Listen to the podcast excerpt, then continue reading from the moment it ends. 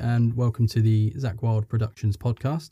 I am Jack Wilderspin, and I am joined today by Pete Buzzsaw Holland, uh, who is a voice actor on the upcoming uh, Grimm's Fairy Tales Volume 1. Um, can you tell us a little bit more about that project? Well, Jack, it's firstly it's a pleasure to be here. Um, well, to answer your question, the project it's it's quite a meaty one. It's, it's you know, there's an awful lot to get one's teeth into uh, with these stories because with Grimm's fairy tales, it might not be known by a lot of people, but there are over 200 of these very traditional European fairy tales and folk tales um, that uh, are probably in the majority not known by anybody because they haven't been used.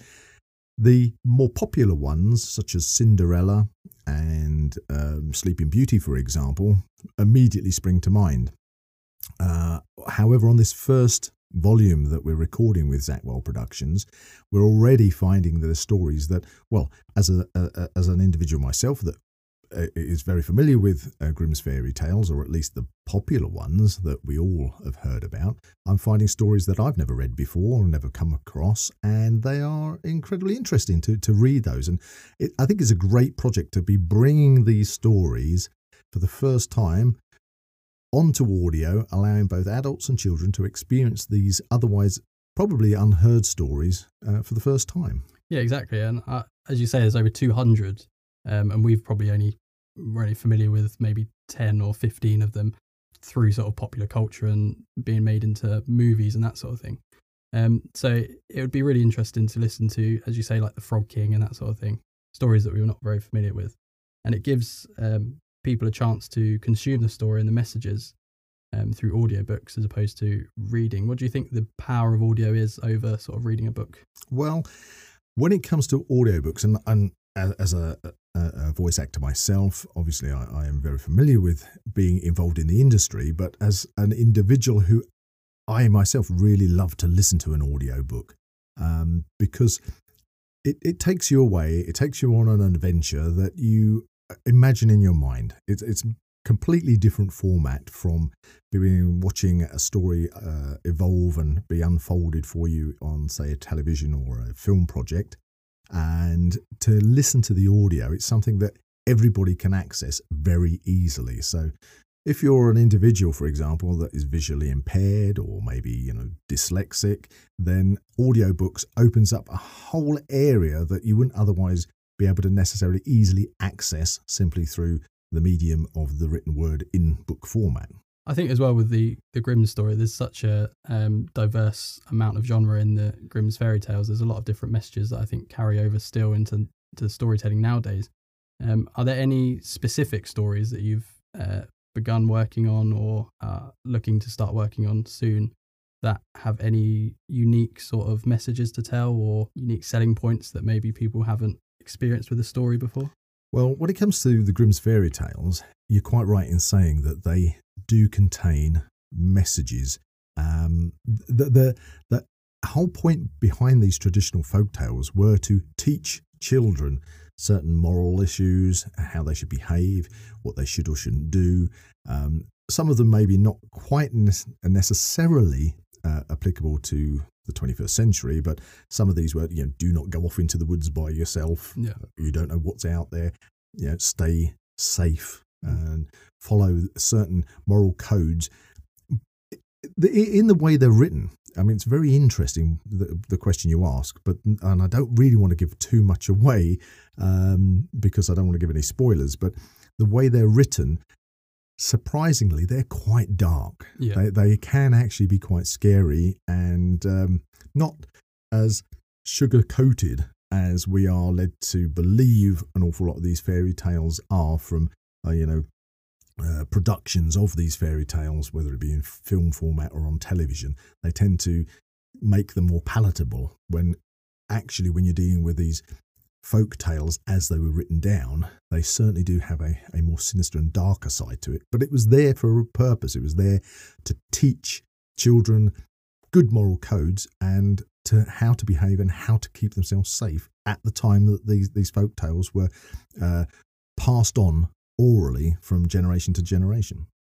So, will you be um, adapting any of the stories in any way? Or are you keeping them like pretty similar Well, to the source material. I, I, I really do feel that uh, it's important, and- and discussing this uh, with Zak Wylde Productions, that we keep the format of the stories as true to the original as possible.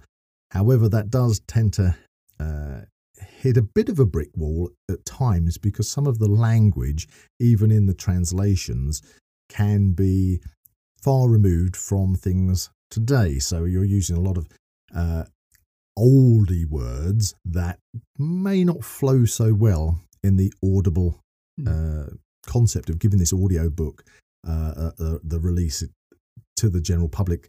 So we've taken it upon ourselves just to tweak the stories a little bit where we feel necessary to to make them more appealing, easier to listen to is probably the better way to say it, but without taking away their originality. That's very important that they stay as original as we can possibly keep them, but at the same time make them an enjoyable experience to listen to uh, without it being oh I've, I've lost I've lost it now I'm not quite understanding the terminologies being Mhm. used yeah Um, I think with um, that sort of era of um, storytelling as well, there was a lot of uh, dark, as you say, um, undertones and that sort of thing.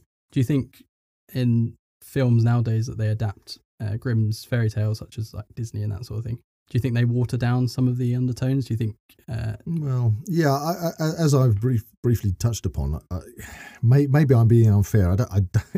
I, I work in the film industry, so I certainly don't want to um, make it sound uh, that I'm being negative in any way, but there are certain things that one needs to sugarcoat to make it more palatable, whether Mhm. it's going to be in a movie which is a, uh, uh, an animation or whether it's live action. You want to make it entertaining, you want to keep the story there and so you might get the original story which in itself is is probably more suited to to be honest in some of these cases probably more suited to uh, the uh, horror genre even Mhm. but um, you know you're talking about stories which were spoken to people in a completely different time uh, and they were designed to hit home.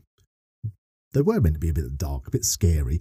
So yes, uh, in, in pre- reproductions of these on film and stage and television, then yes, they, they probably I wouldn't like to say they've been watered down, but they certainly make them a little bit more palatable for the general public and especially the children, obviously, uh, to how the original stories were originally put down on paper.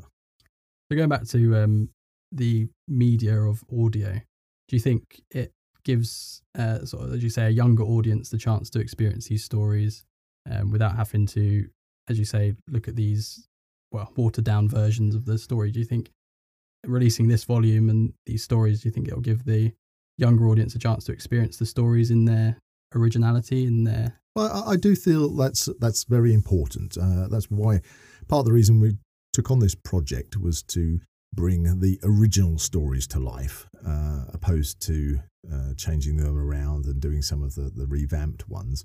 Um, it's okay. We live in the modern age. The, the children of today they love their iPods and their iPhones and well any product of phone should I say but they, they they are on their tablets they're on their laptops they're on their PCs uh, absorbing so much information, um, but not necessarily sitting down. I mean, call me old fashioned, but I to- I still like to sit down with a real book Mm. that I can turn the pages on and experience that and, and take myself off onto a, a, a complete adventure Mm. uh, in my own mind.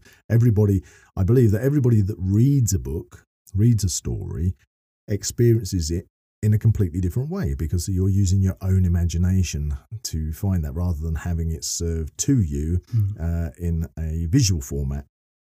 And so uh, I, I find that the audio format that we are presenting to the children and the adults, I think everybody should get gain from it. And it'll be a lovely experience to be able to listen to these stories in that original, in the, it, it, yeah, something that holds that original context, the the the way they were originally written, the the Mm. way they were meant to be presented, both to adults and children.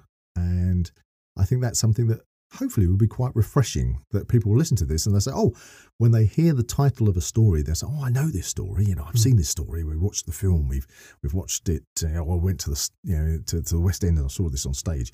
Um, but then they'll listen to the story and say, you know, gosh, this is this is different. Totally this, different, this, yeah. this is not what I expected, but it's a case of understanding that what they're listening to is the actual original story mm. before it's been changed. Um, so it's, it's it's a very fascinating project, and it I'm is, sure they're all going to enjoy this. I'm very much looking forward to as well the the stories that people may not have been familiar with. A lot of like, uh, I think we looked at um, Faithful John. I think was the one we looked at earlier. We read a little bit through one I'd never heard of, but I did actually really enjoy the story. Um, I think that might be in a future volume. Um, so with audio books and audio dramas, what do you think the difference is? Uh, an audio book, obviously, you read, uh, we're narrating and reading off a page. Do you think the audio dramas have any other impact? Well, you've uh, on this particular project with the Grimm's Fairy Tales, we have several voice actors coming in. Uh, so I've been allocated the stories that I, am working on and loving every moment of it. And as a voice actor, uh, as a narrator of a story, you have different characters you need to put into there. I mean, it's it's one thing is to sit there and and literally read word for word the story in front of you, mm. but I like to put a little emphasis on the characterization of the characters in the story to bring it to life. Um, but that's narrating an audio book, an audio story.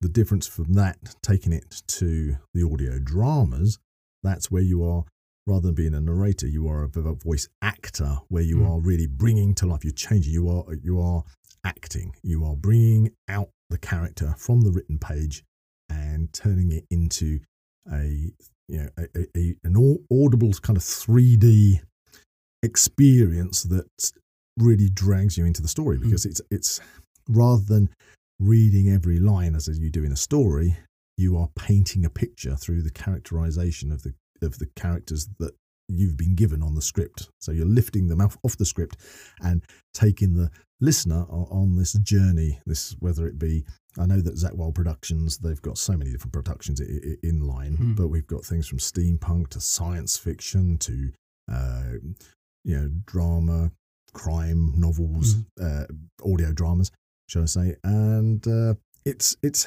both whether it be an audio book or an audio drama that they, they both stand on their own their own feet in their own mm. their own areas. Um, depends on what you like, but I, I, recommend both. Yeah, I think with audio drama as well as there's the um, the selling point that there's not a lot of budget uh, with sort of making a film or a TV show. You've got all this visual and actors to hire and to appear on screen.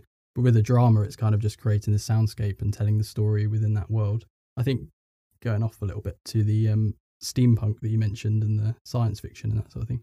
Are there any communities out there that you think will be interested in some of the upcoming stories? Certainly.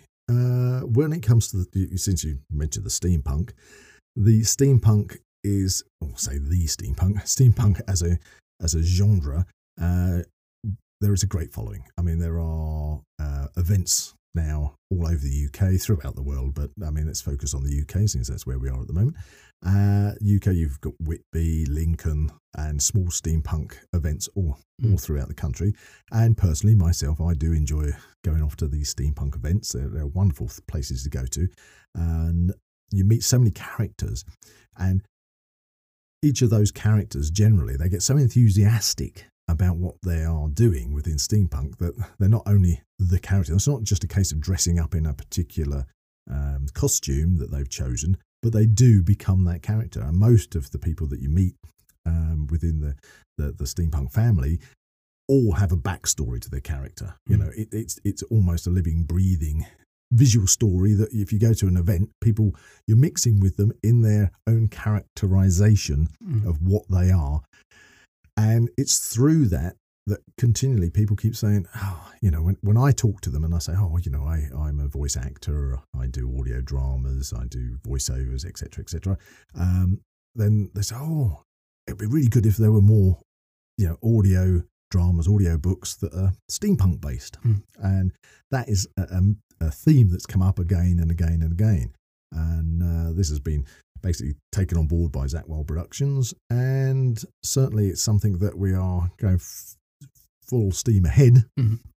to produce uh, those kind of stories, which basically people are asking for. Yeah, I think it's good as well that um, there is a sort of almost a gap there for that people really want to listen to um, stories set in that universe. There obviously Yeah. isn't as many out there. well, as uh, people would like. even as we just we're talking at the moment, um, obviously there's a podcast, um, but as we're presently talking about this, there's on the the television at the weekends. There's a TV series called uh, His Dark Materials. Mm. You know, if anybody's familiar with that and they've watched that, uh, they will see immediately that that that is completely steampunk esque Mm. in its makeup and very popular. Yeah.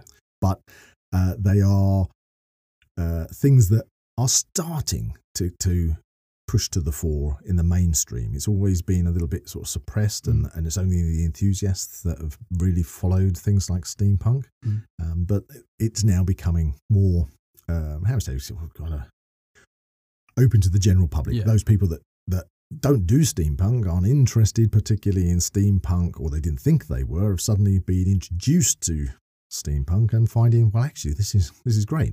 Not not, not that it's necessarily a case that they need to dress up for the weekend and go off to Mm. you know Lincoln Steampunk uh, uh, Festival, but that they can enjoy the stories, whatever, because it's a format that they've never come across Mm. before. It's something fresh.